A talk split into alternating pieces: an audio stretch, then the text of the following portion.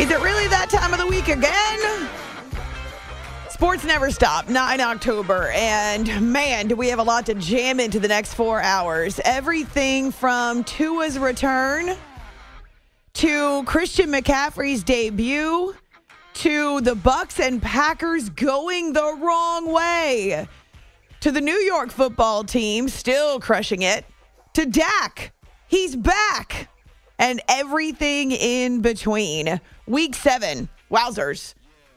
I don't know that I saw a lot of offenses that are hugely improved from the last couple weeks where the brutal offense has been the conversation. We had a long talk about it with Hall of Fame quarterback Kurt Warner. Then we had a long talk about it with former Steelers defensive back and two time Super Bowl champion Bryant McFadden.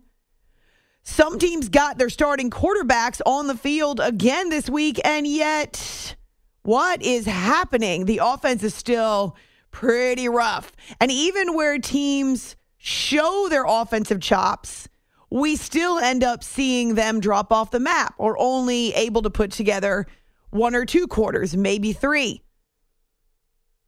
Except for the Kansas City Chiefs and then the Buffalo Bills, obviously. This is a weekend in which we get a mixed bag yet again, and it's still hard to understand what's happening on the NFL gridiron. Just odd. I and I don't want to hear any complaints about how it's so terrible. This is the worst season ever. Blah blah blah blah blah. That's not even remotely the case. We're still sucked in like nobody's business, and man, there are a lot, a lot of storylines to pick apart. How about the Cincinnati Bengals? up and down the field, up and down the field. Joe Burrow nearly at 350 passing yards by halftime at home against the Falcons. The Tennessee Titans leading wire to wire against the Colts, which you may not think is a big feat, but it is a team in their division. And now Tennessee free and clear as the number one team in the AFC South a few months after being the number one seed in the conference overall in the playoffs there are definitely plenty of teams feeling misery and mortification as they go to bed on Sunday night, as they wake up on Monday morning. We will get to all of that. It's After Hours with Amy Lawrence on CBS Sports Radio. We're live from the Rocket Mortgage Studios. Do you need to know what it takes for a home to fit your budget and your family? Rocket can. I hope you had a great weekend. Mine was spent with family. Those are few and far between. Uh, if you missed it, there are some photos up on Twitter, A Law Radio. Haven't had a chance to put them up on Facebook yet, but I will do that. So, yeah, just super cool to be able to host my brother and sister in law and to be able to spend some time outdoors. It was gorgeous. So I just retweeted some of the photos. We did a little fall festival at a pumpkin patch, and then we climbed a couple mountains in western New Jersey, and it was exactly what I needed. So I hope your weekend was exactly what you needed. Then it was back to football and baseball on Sunday. And so to talk it over again, find me on Twitter or on our Facebook page after hours with Amy Lawrence. As always, our toll free line 855 212 4227. Before we get to football, and actually, we're going to head to South Florida coming up in 30 minutes. A conversation with Dave Hyde of the South Florida Sun Sentinel, who was there at the Dolphins game as the Dolphins host the Steelers and welcome Tua back to the field and get their first win in the last month. So we will talk Dolphins. We will talk Steelers. You'll hear from the quarterbacks as well as the head coaches. But want to start with Major League Baseball. I don't know if you all expected this weekend to produce a World Series matchup, but that it did. And with some major back and forth, some plain old fashioned drama in both Philadelphia and New York. The weather notwithstanding, there was a delay between the Astros and the Yankees. Even that could not put off the inevitable. The Yankees put up a, we'll call it a mini fight. They put up a mini fight in game number four. I think that happens when you recognize your own sports mortality, your season on life support. But as I say, not a whole lot could hold off the Astros. It wasn't a shutout. I guess the Yankees can say that. And they did rally to take the lead multiple times in this game four. Ultimately, though, every time the Yankees would produce even a sliver, a glimmer of offense, the Astros would answer. So initially, Yankees jump out to a 3 0 lead. Doesn't take long for the Astros to respond. Here's the 3 1. Swing and a drive to left field. It's a rainbow. Deep. Did he? Did he? Did he ever? Jeremy Pena with a three run jack, and we're tied. Peralta, third base side of the rubber, comes set. The pitch. And it's a chopper to the right side. That's a base hit. The Astros take the lead 4 to 3 on the chopper by Gurriel. So many different names, so many different guys who can produce. So, yes, after the Yankees go up 3 0 in the first two innings, coming out like a house on fire, determined to extend their season, Jeremy Pena another huge postseason home run, the three run variety that wipes that lead right off the board. And before the inning is over, Yuli Gurriel again with an RBI single to give the Astros the lead through the third inning.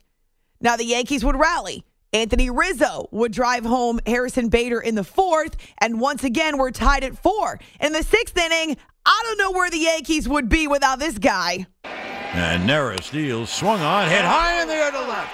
That ball is high. It is far. It is gone.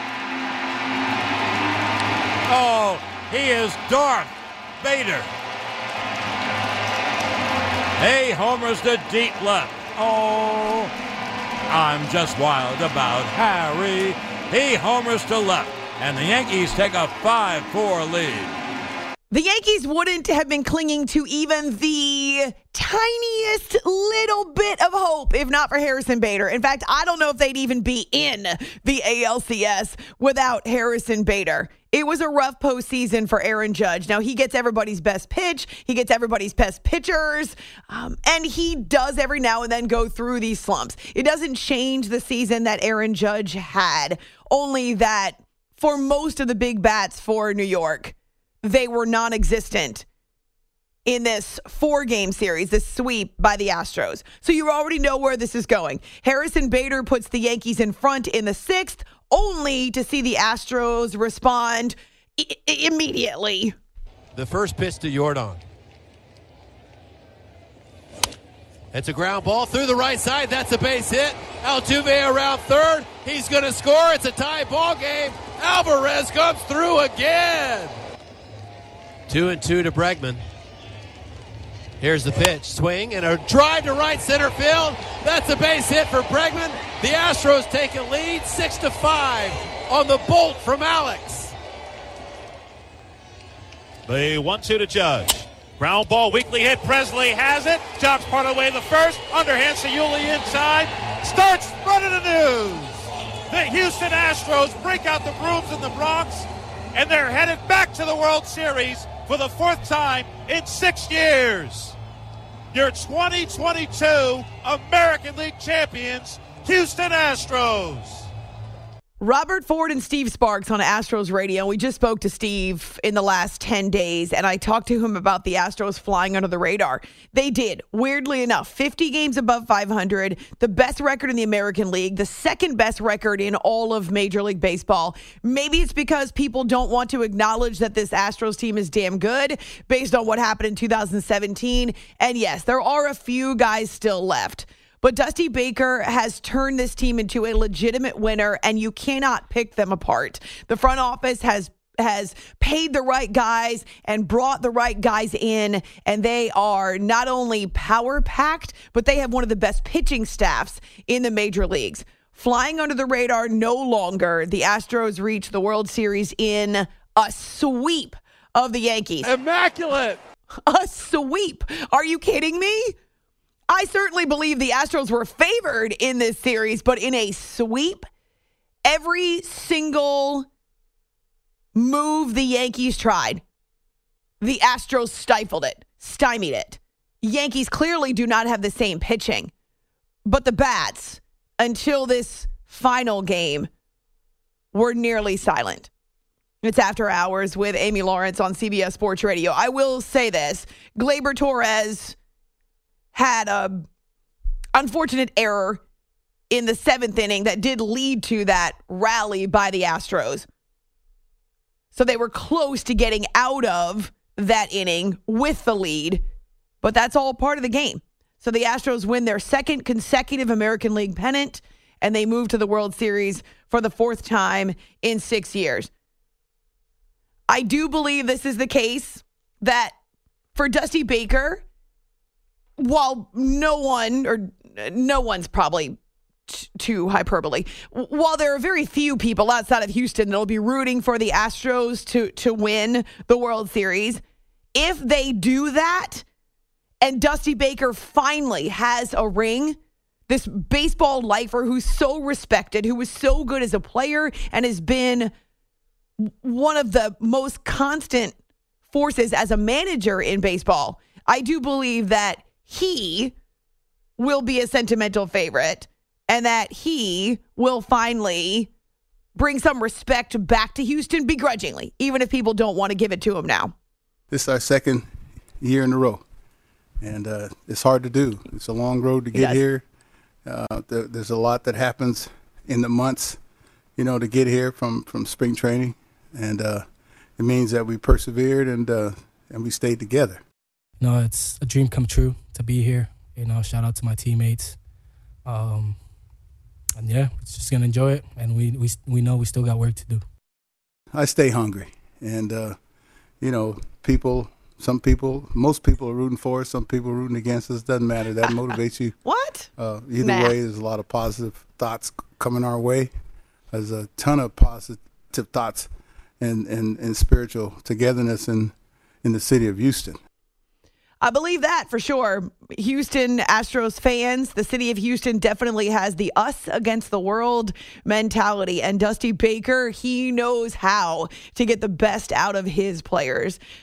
I don't generally root for teams. I root for storylines. And just like Brian Snitker, a baseball lifer last season when the Braves finally broke through for their first World Series since the mid 90s, this Astros team that's not cheating deserve your deserves your respect and Dusty Baker is the central figure in their story. So congratulations to Houston getting back to the World Series for a second straight year and of course the fourth time in 6 seasons. And who is their opponent?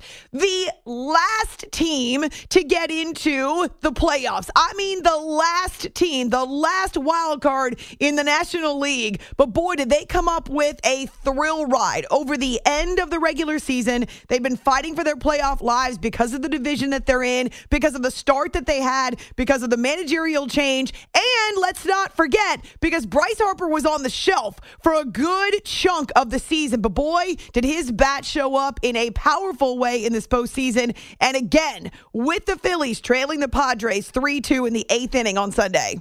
Two balls, two strikes to Bryce Harper. Suarez delivers. Swing and a drive, left field. It's deep. It's going, Yes! and it is gone. Yes! It is bedlam at the bank as Bryce Harper has put the Phillies on top. Suarez kicks. Here's the pitch. Breaking ball popped up. Shadow right. Segura going out. Castellanos coming on. Castellanos has it. And the Phillies have the National League Championship. They have beaten the Padres 4 to 3 and they celebrate on their home turf as the Phillies are the 2022 NL Bryce Harper named NLCS MVP. He hit 400 in this series against the Padres that only goes five games, two homers, five RBI. But this go ahead blast in the eighth inning when the Phillies are trailing 3 2, it was a no doubter off the bat of Bryce. And the Phillies reached their first World Series since 2009. And again, they're the last team in but they're the first team to make it to the Fall Classic. Unbelievable run. It reminds me a lot of the Washington Nationals in 2019, a team that was way below 500 going back to the spring. had to fight and scratch and claw. They got healthy at the right time. They got the the perfect leadership, but also they were so used to fighting with their backs against the wall. They were so used to having everything on the line, that sense of urgency, playing on the edge. And there is something to be said for being comfortable in this place. There's something to be said for the Phillies having nothing easy all year long. And now here's Bryce Harper, who, though mistakenly, did say that he looked forward to bringing a World Series to DC. he meant Philadelphia. You knew what he meant. You know, they, they just want you to work hard. They want you to play hard. They want you to be, you know, who you are, no excuses. Doesn't they don't care if you're hurt or if you're not feeling good or if you didn't sleep the night before or you know they, they don't care because they pay their hard-earned dollar to get to the ballpark every day for us, and they're doing it right now, you know, for us during the during the playoffs, and they just want you to work hard. They don't care. They just want you to grind for them. They want you to go out there and play the best baseball you can, no matter what, and I loved walking in as an opposing player knowing that I was going to get absolutely blasted by these fans. And it was what it was, and I loved it. And it, it, made me want to come here and play because I knew how much they cared. I knew how much they they love their players and how much passion, how much drive they all have. You know, and everybody talks about you know the blue collarness of, of this city and the fight that they have, and it just rubs off on all of us. I've said it multiple times you know, we have 46,000 people in the stadium. It's 46,026 because we're all in this together, no matter what, where they're at, who they are, where they come from. If you got Phillies across your chest and you're a fan, you're part of our team. You're part of our organization, and you fight with us each day.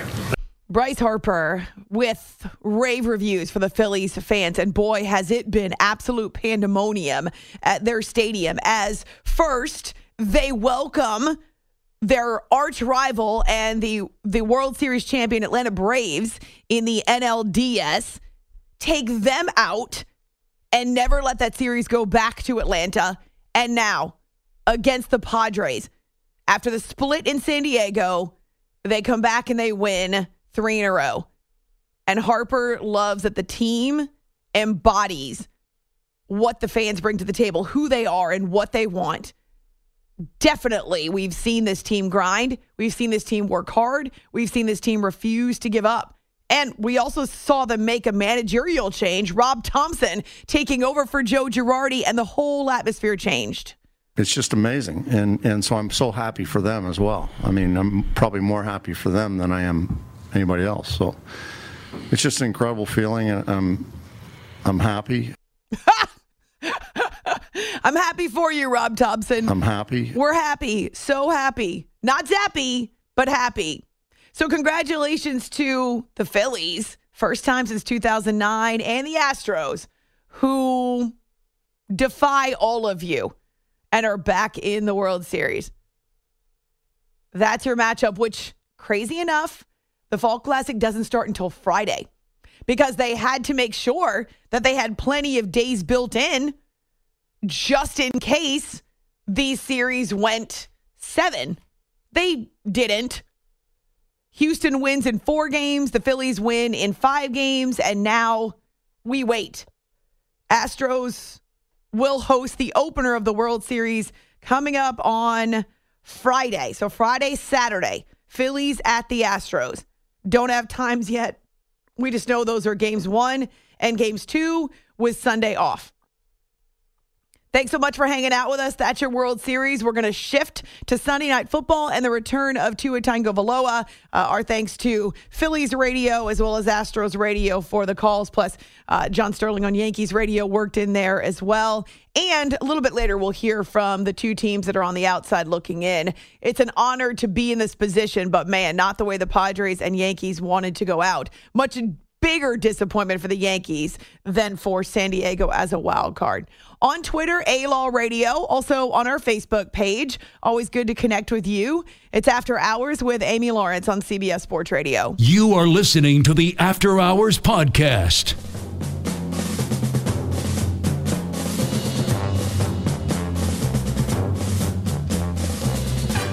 Hill goes in motion to the right, snap to Tua, back to pass, looking, steps up in the pocket, moving left, swings it out left side, caught Mostert down the sideline, into the end zone, touchdown Dolphins. Tagovailoa able to flip it out to Mostert on the left sideline, and he walks in untouched. Harris will line up in the backfield to Pickett's left. Pickett is in the shotgun, two receivers stacked to that left side. Pickens is alone on the numbers on the right. Claypool, who had been to the left, now motions over into the right slot. Pickett takes the snap, back to pass, looks right, throws right, fade for Pickens in the end zone. He caught it. Did he get the feet down? It looks like he did. Touchdown, Pittsburgh. This is After Hours with Amy Lawrence. The voice of Ryan Radtke on Westwood One. Steelers at the Dolphins in South Florida for Sunday Night Football. The return of Tua Tagovailoa after really a month saga with the concussion, uh, going all the way back to the Buffalo game in which he was pushed over, his head hit the turf. He was cleared to return in the game, but then following that up with that tough tackle, legal tackle, but tough tackle, and another hit to the head against the Bengals, and has not seen the field until tonight. But it's good to see him out there. He was smiling, he was leading the offense, and he started out hot with the Dolphins. In fact, they scored 13 points on their first three drives, including a 71 yard touchdown drive on their very first possession. Raheem Mostert catching the eight yard TD. And after a slow start, we saw the Steelers find a rhythm. They go 86 yards on 13 plays, and it's George Pickens who catches the TD from Kenny Pickett. And so, in the first half at least, we saw movement by both teams. I hope you enjoyed it while it was taking place because that was not the case after halftime. It's after hours here on CBS Sports Radio. Uh, Miami is up 16 10 at the half. Miami is up 16 10 at the end of the game. Zero points. No joke. Zero points in the second half. Between the two teams, five three and outs, and there was no drive longer than 58 yards until the very last Pittsburgh possession. And rookie or not, Kenny Pickett made some poor decisions, and the Dolphins' defense, at least, was able to slam the door. Claypool wide to the right, Johnson in the slot. Shotgun snap. Pickett back to pass. Looks, fires on the right side. Intercepted. Back to the 30. Near sideline 40. 45. Up to the 50. Jevon Holland is knocked out of bounds. The second year man out of Oregon makes the pick, and the Dolphins take over with 2.57 to go. A big time play made by Holland and the Dolphins D. Pickett out of the shotgun. Back to throw. Looking looking, rolling, looking left, throws it downfield. It's intercepted by Igbinoghene. Did he get his feet down? They're going to Oh, say my no. They're going to say no. Now it's the other receiver, the other official coming in to say, I did. He did get him. They're Tell having what. a conversation. Either way, Iggy just made a heck of a play. And will be, if this is an interception, it stays.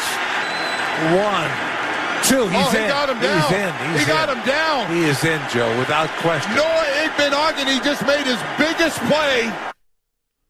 on Dolphins radio. Before that, Ryan Radtke on Westwood One. So, yes, back to back interceptions on Pittsburgh possessions. And it's got to be one of my favorite names in the NFL Noah Igbinoghene. Noah Igbinoghene, his his ceiling interception on the goal line, slamming the door. And actually, it was some pretty impressive toe drag swag for the defensive back. So the Dolphins' defense is able to hold off the Steelers. Neither offense really finding any spark, any flame.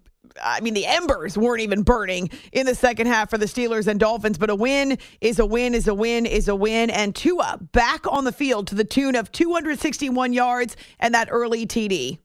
It felt good. Felt good running out the tunnel. Uh, the atmosphere was great.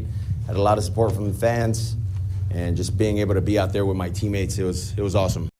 Not being able to play two games does have an effect on on uh, you know on on my performance in a way that I you know I haven't seen full speed uh, reps you know in, in practice where guys are coming to hit me.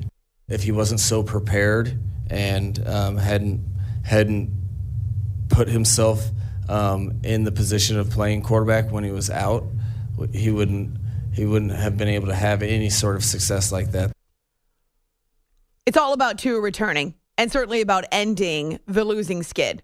And the Dolphins are able to do that. They're able to get their first win in a month coming up in 10 minutes. Dave Hyde of the South Florida Sun Sentinel, who is there for tonight's game in Miami. You know what else happened in Miami tonight? This is really cool.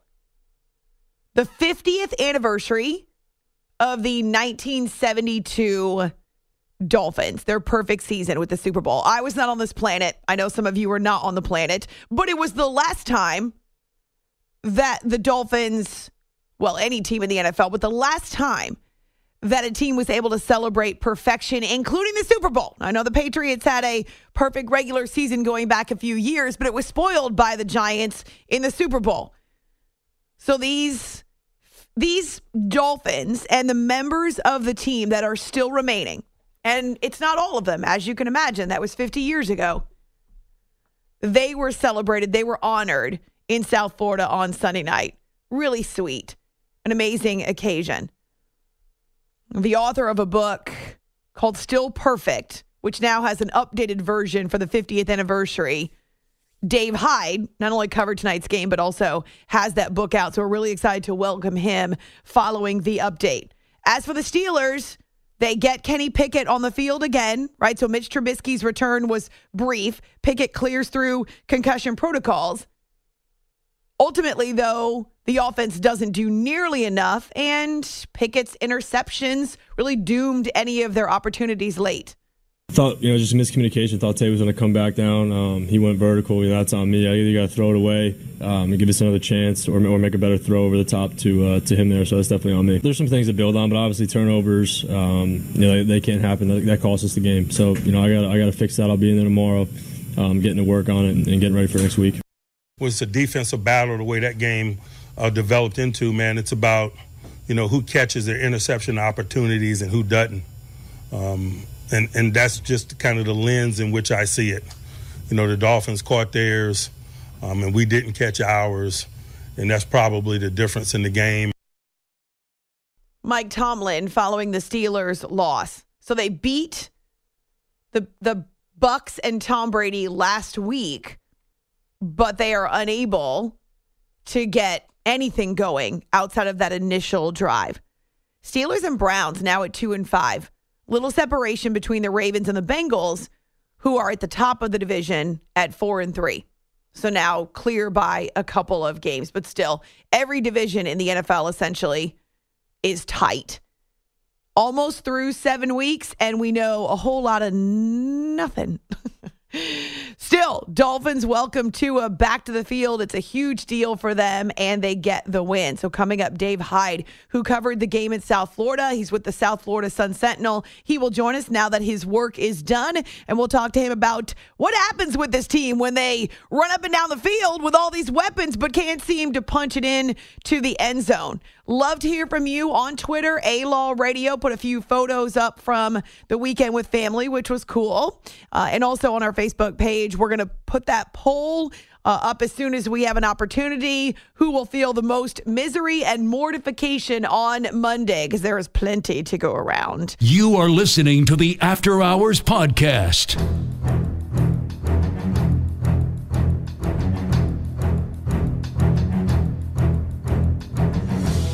Steelers hustling up on the football. Second down and two. Pickett back in the shotgun. Two receivers left, one to the right. Pickett wants the snap. He's got it. Back to throw. Pickett looking, steps up in the pocket. Pickett thinking about running, now throws down the sideline. Oh intercepted in the end zone. And it's Igbinoghene. Kenny Pickett threw it to the corner of the end zone. Igbinoghene picked it off. The officials are talking about it. He's in. Off the field, on the money, and after hours. It's time to talk football with Amy Lawrence.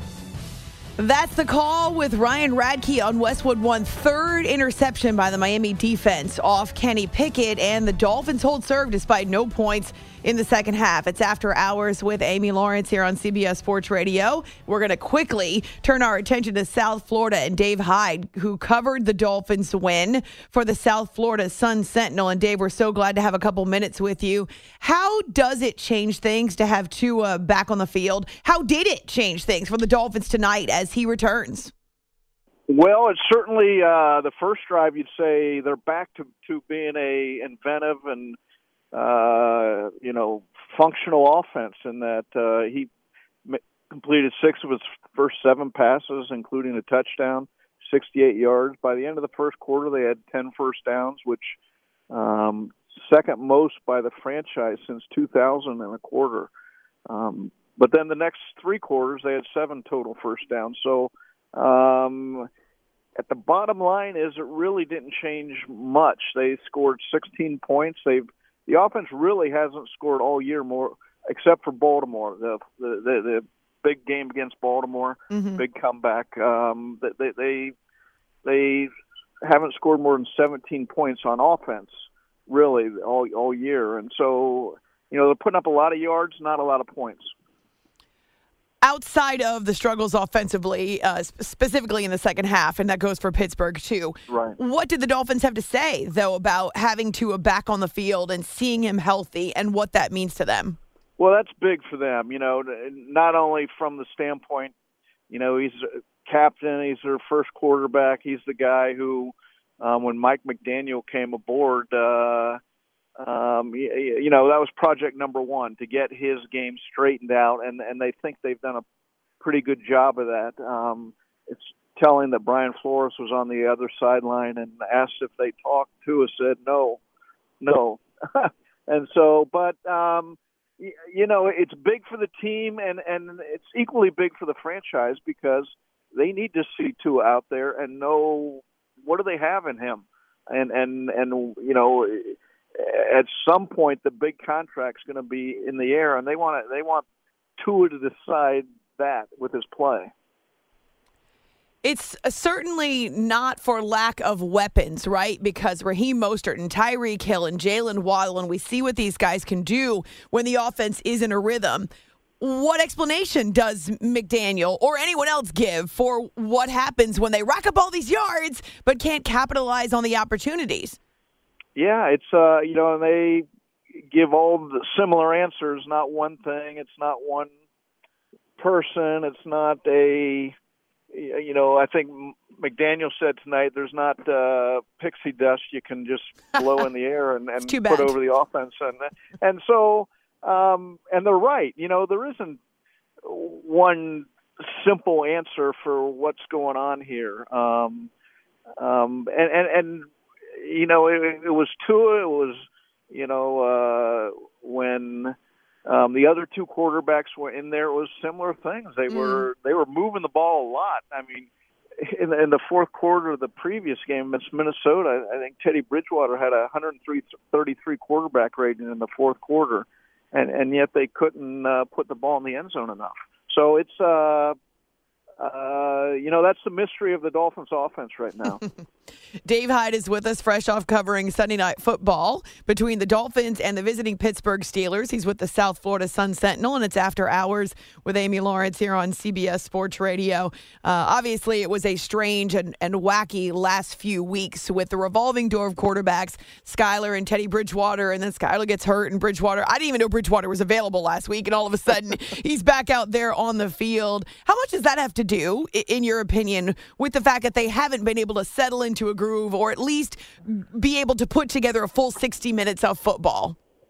Yeah, well, certainly the last three weeks, you know, since Tua went out in the Cincinnati game for sure, between who's the quarterback and, you know, who's in concussion protocol and Oh. why is Teddy Bridgewater in protocol when he didn't have a concussion and, you know, there's just all sorts of bizarre questions around the team. And, and then you get to the just functioning in a day-to-day practice. Um, and that's why McDaniel thought Skylar Thompson was going to start the Minnesota game. And I mean, he did start. The, the point being, he he practiced that week, and, and he thought that was more important than uh, Teddy Bridgewater coming out of protocol on Saturday and and being able to play Sunday. So I, I mean, there's been a lot of a lot of moving parts and and you know sensitive questions, but at the same time, uh, you know, just practical questions on how, how to who to put uh, behind the offense. So you know, you know that's why it's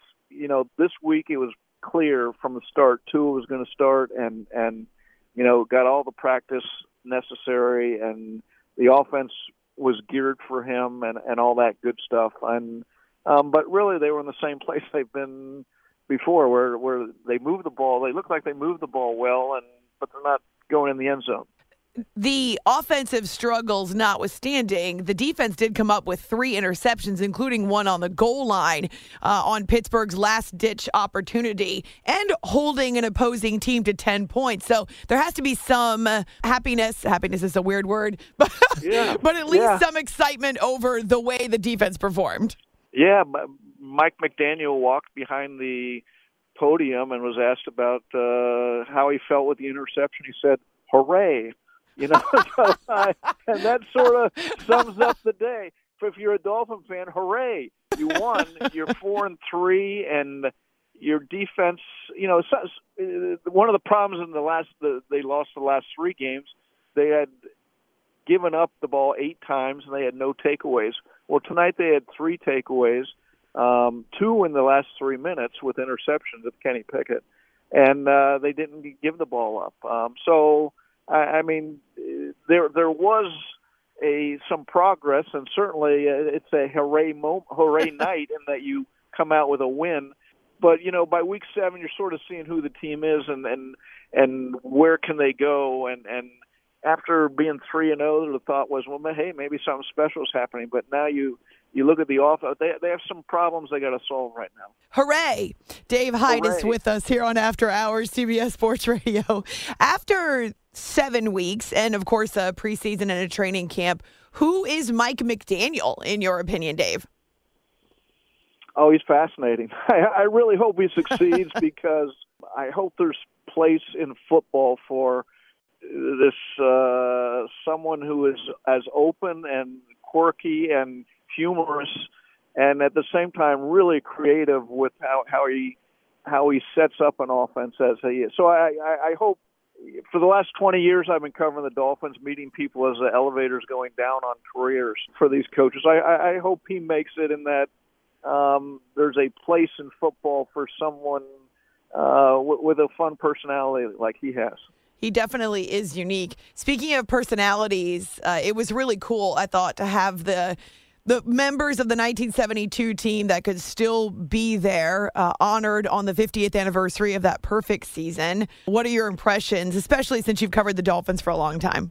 Yeah, I, actually wrote a book on the 72 team called Still Perfect, and and here it is, uh, 50 years they're still perfect and the only ones, and I think they're a treasure in South Florida and you know there's only a handful of teams you can point to the year or their name the 27 yankees the dream team the miracle on ice the 1919 black sox for different reasons and, and 72 dolphins. How many teams can you single out like that and say they stand for something? And and the 72 dolphins stand for perfection for winning every game and and uh here they are 50 years later they're the only ones to have done it still. So it's uh I, I, I they're amazing guys and what they've gone on with their lives too. You go down the list, and it's uh, you know they've gone on to you know make football a pretty much a secondary part of their life for, in a lot of cases. Is it still really neat for them to get together as a group, whoever can be there? Oh, they love it. You know, they you know right now 17 players off the team have died, and all the coaching staff.